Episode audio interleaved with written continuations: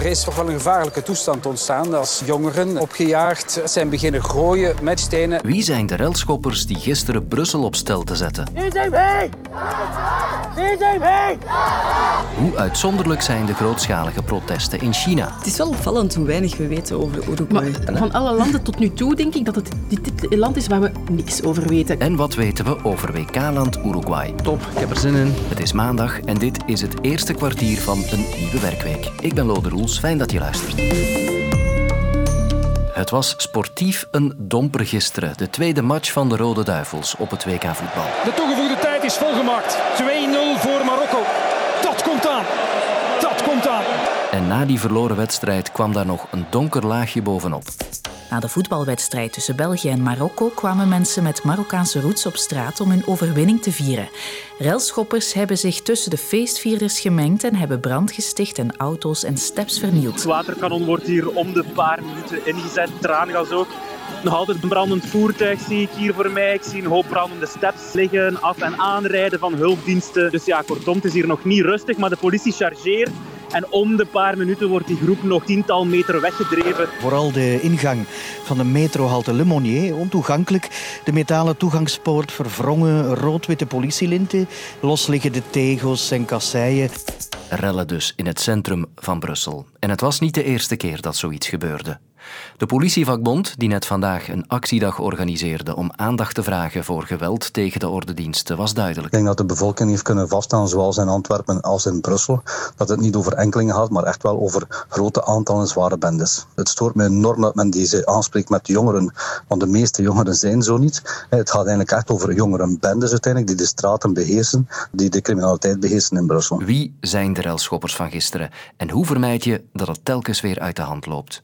Ik praat erover met politicoloog Fouad Gandoul. Goedemiddag, meneer Gandoul. Ja, goedemiddag. Weten we eigenlijk wie er achter die rellen van gisteren zit? We weten wie, dat, uh, wie daarachter zit. We weten wat het profiel is van de jongeren. Uh, het gaat hier specifiek om Marokkaanse jongeren, maar uh, er zijn ook andere jongeren die, die hebben deelgenomen aan de rellen in de grootsteden. Maar wat wel cruciaal is om te begrijpen, uit onderzoek blijkt hè, dat niet de afkomst, maar de maatschappelijke kwetsbaarheid eigenlijk aan de basis ligt van het delinquent gedrag. De etnische afkomst speelt daar eigenlijk uh, geen rol.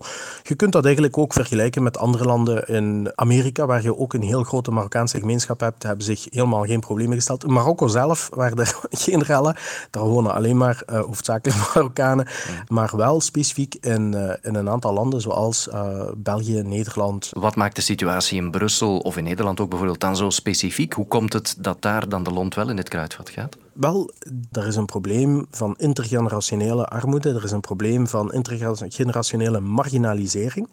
En marginaliteit gaat hand in hand met het gerechtelijk profiel. Dus hier is wel een correlatie met bijvoorbeeld de curve, de stijgende curve van de werkloosheid in Brussel. Uh, en dat is vandaag nog altijd zo. Maar niet iedereen die in een sociaal-economische uitzichtloze situatie zit, gaat over tot geweld natuurlijk. Wat, wat triggert dan uiteindelijk iemand om toch met steps te gaan gooien of dingen te, te vernielen? Uh, is het dan ja, de uitzichtloosheid, de woede tegen de politie? Wat zit daar uiteindelijk dan achterop? Voor alle duidelijkheid, er is geen enkele verschoningsgrond voor dit soort gedrag. En dus dat, dat moet kristalhelder zijn. Wat je daarachter zou kunnen zoeken, is wat uh, Dominique Moïsi uh, de cultuur van vernedering noemt. Het is een verklaring. Is dat de verklaring? Dat weet ik niet. Daar is meer onderzoek voor nodig. Maar je hebt inderdaad gelijk. Het is niet alle marginale groepen of alle groepen in de marginaliteit uiten zich niet even gewelddadig uit. Maar natuurlijk, dit is de grootste groep waar de problemen het felst geconcentreerd zitten. Het is wel degelijk een feit dat het gaat om een in verhouding tot de totale bevolking van de Marokkaanse gemeenschap een zeer kleine gewelddadige groep die lak heeft aan openbaar gezag en die lak heeft aan ouderlijk gezag. Dat ouderlijk gezag is al lang verdampt. Uh, Diezelfde ouders zaten hoogstwaarschijnlijk ook te kijken ergens op een of ander terras of in, of in een zaak in uh, Rue Le Monnier. Dus er is wel degelijk een, een, een situatie waar, waar je een logische verklaring voor zou kunnen bedenken, absoluut. Ja.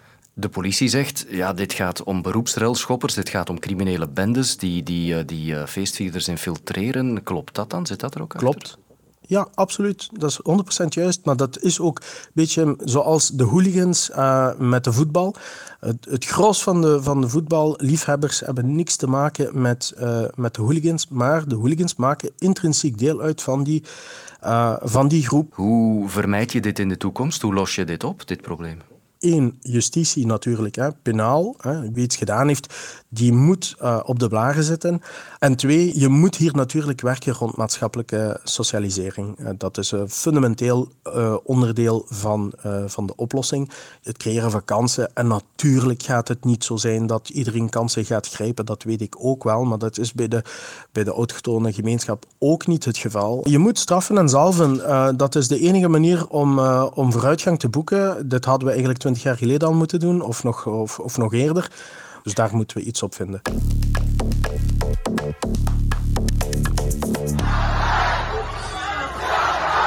Er zijn protesten in China.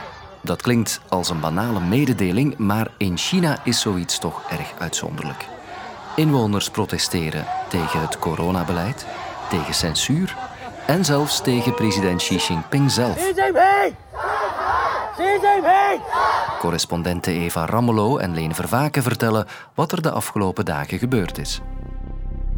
Mensen zijn het coronabeleid sowieso helemaal zat. Je moet weten, dit, dit coronabeleid is er natuurlijk al drie jaar. China is er extreem streng in. Um, het zou enigszins versoepeld worden een paar weken geleden. Dat bood een beetje hoop en vooruitzichten.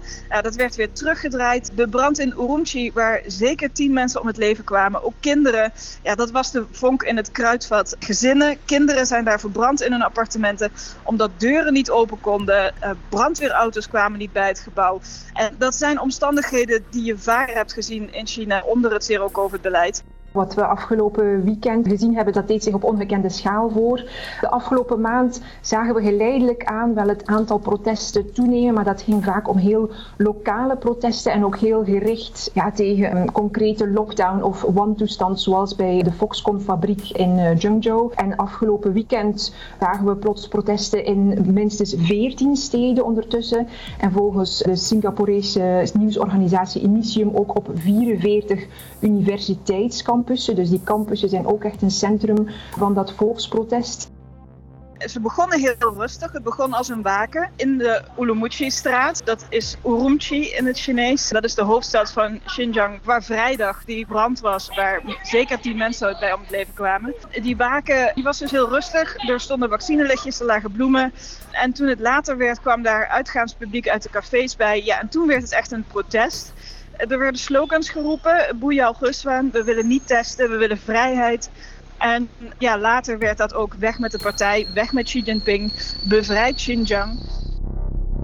Ja, ongezien is dit, of zo wordt het in elk geval toch genoemd.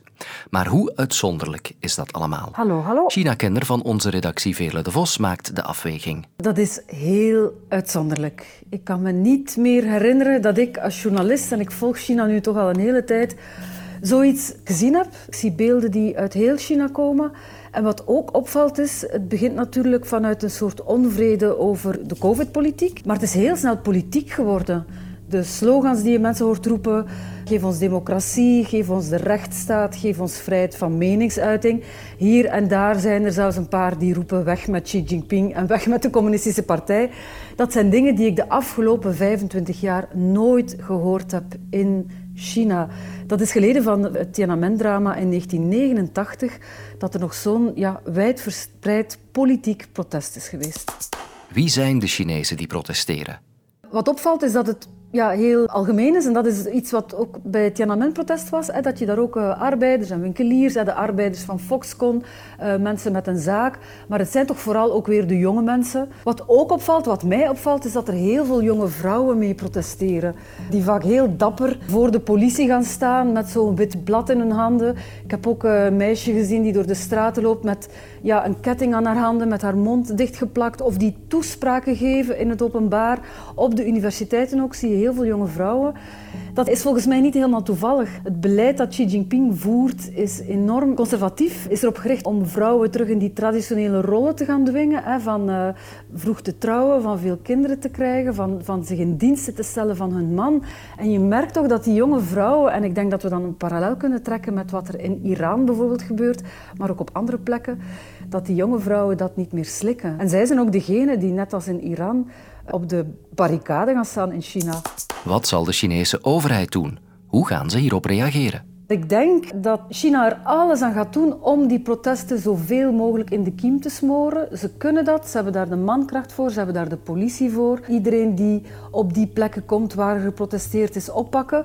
En aan de andere kant denk ik dat ze ja, hier en daar toegevingen gaan doen wat het zero-covid-beleid betreft. Dus ik denk dat ze gaan bepaalde hele hardhandige maatregelen, hè, zoals het barricaderen van mensen in hun appartementen of, of heel de winkelstraten volledig afsluiten. Ik denk dat ze gaan proberen om daar wat lucht af te laten. Om daar heel voorzichtig dat, dat hele strenge beleid een beetje terug te schroeven. In de hoop dat de geest dan terug in de fles kruipt. Hè, dat het ergste protest dan weg hebt. Maar of dat zo gaat zijn, zullen we moeten afwachten. Maar het zijn in elk geval hele spannende dagen en weken in China. En de dingen die we nu zien, zijn echt wel heel erg uitzonderlijk.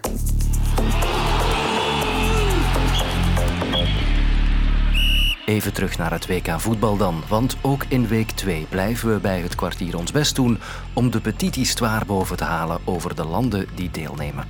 En vandaag viel mijn oog op Uruguay. Het wordt moeilijk, maar wat weet je nog? Wat ik weet over Uruguay? Oei, um, het ligt in Zuid-Amerika. De hoofdstad, dat is zo'n typische quizvraag. Wacht, hè, dat weet ik. Dat is eh, Montevideo. Maar verder, ik ga echt moeten passen hier. Ik bewonder je openheid. Eh. Ik moet er één van onze Zuid-Amerika-kenners bij halen. Hallo, met Freek. Dag, Freek Willems. Ja, hey. Wat weet jij over Uruguay? Ja, dat is zo'n klein land. Daar is niet zoveel over geweten. Het enige wat bij mij overblijft, is die president. José Mujica. Hij was president van 2010 tot 2015. Want dat was echt toen een, een oude boer. Hij weigerde bijvoorbeeld om in het presidentiële paleis te wonen. Hij bleef liever met zijn vrouw en zijn drie honden op zijn boerderijtje wonen. Hij reed ook rond met een aftandse Volkswagen Kever, zo'n blauw geval. Hij heeft zeker een, eh, een invloed gehad, want eh, Uruguay staat wel bekend als een van de progressiefste landen van Latijns-Amerika. Bijvoorbeeld, Uruguay heeft als eerste land in Latijns-Amerika en zelfs ter wereld het gebruik, de productie en verdeling van cannabis gelegaliseerd. Het holiebehuwelijk is er ook legaal, abortus is er legaal. En dat is toch wel opvallend in een continent dat eigenlijk wel heel katholiek is. Oké, ik hoor progressief, ik hoor cannabis, homohuwelijk, abortus. Allemaal zeer interessant, maar het beste verhaal over Uruguay kreeg ik vandaag toch van Stefan van Look. Ja, ik ben eigenlijk mediamanager van de Rode Duivels en de Red Flames. Dus eigenlijk persverantwoordelijk in het Nederlands. Ik mocht hem even opbellen in Qatar en hij wist me te vertellen dat het allereerste WK voetbal ooit, dat van 1930, gespeeld werd in, jawel, Uruguay. Hij schreef daar zelfs een boek over. Ik weet niet of er heel veel kandidaten waren, maar dat was vooral omdat Uruguay is zo oud als België, gesticht in 1830. En het vierde toen zo'n 100-jarige bestaan. Vandaar ook de naam van het stadion, waar praktisch alle wedstrijden zijn gespeeld. Het Estadio Centenario. Een oude betonnen vervallen bak die dringend aan vernieuwing toe is. Maar voor mij een heilige plaats, omdat daar inderdaad het eerste WK voetbal werd gespeeld. De Rode Duivels waren daarbij en je moest je daar niet voor kwalificeren. Dat was bij inschrijving.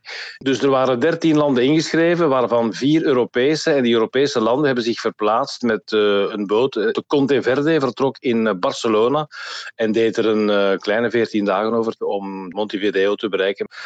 En onderweg werd er dus getraind, hè, op, op volle zee, op volle oceaan, op het dek. De Belgen hadden bij loting het vroegste trainingsuren getrokken, dus die moesten er al om zes uur uit. En dan moesten ze ook nog lang wachten tot het laatste bijna om het ontbijt te, te krijgen. Dus dat waren andere tijden die we ons niet meer kunnen voorstellen. Maar dat was het begin van, van de Wereldbeker. Dus dat stadion staat er nog altijd. Het uh, was maar net klaar. Want het heeft 90 dagen aan één stuk geregend, waardoor de werken serieuze vertraging hebben opgelopen. Dus de eerste wedstrijden konden daardoor zelfs niet in dat grote stadion plaatsvinden. Er moest worden uitgeweken naar andere kleinere stadions in de buurt daarvan. Positos was destijds een dorpje dat ver buiten Montevideo lag. Dat stadion staat er niet meer. Wat wel leuk is, in de straat waar het stadion stond, is er nog een merkteken op het trottoir waar de middenstip was. En aan de overkant van de straat is er een, een soort nagemaakte winkelhaak geplaatst. Dus een doelpaal met een stuk deklat om aan te geven, hier is het eerste WK-doelpunt gemaakt. Het heeft wel iets bijzonders, ook al is het niet echt mooi, maar het had wel iets, of het heeft wel iets, ja. Uruguay is nog altijd een voetballand, een groot voetballand. Ik ga overigens vanavond naar de wedstrijd kijken Portugal-Uruguay, want ik heb daar een ticket voor kunnen bemachtigen. ik ga vooral voor de beleving, de sfeer, uiteraard het voetbal wat er te zien is. Zeker als het gaat tussen landen met veel ja, technisch vermogen, met power ook, met een heerlijke supporterslegioen. En vooral niet onbelangrijk, en dat heeft dan weinig met Uruguay te maken, maar bij Portugal speelt Cristiano Ronaldo. En het is misschien wel de laatste keer dat we hem live aan het werk kunnen zien, vooral hij misschien bij Portugal stopt of definitief stopt. Dus ja, als we Cristiano Ronaldo nog in levende lijven kunnen zien tegen Uruguay op het WK, dan willen we daar toch wel uh, bij zijn. Ja. De kijktip voor vanavond, die hebt u dus bij deze alvast meegekregen. Morgen buigen we ons over drie nieuwe onderwerpen. Graag tot dan. In de nieuwe podcast Club Angst richt Sophie Steenhout een clubje op voor mensen met een angst- en depressieve stoornis. Nu in de app van VRT Max.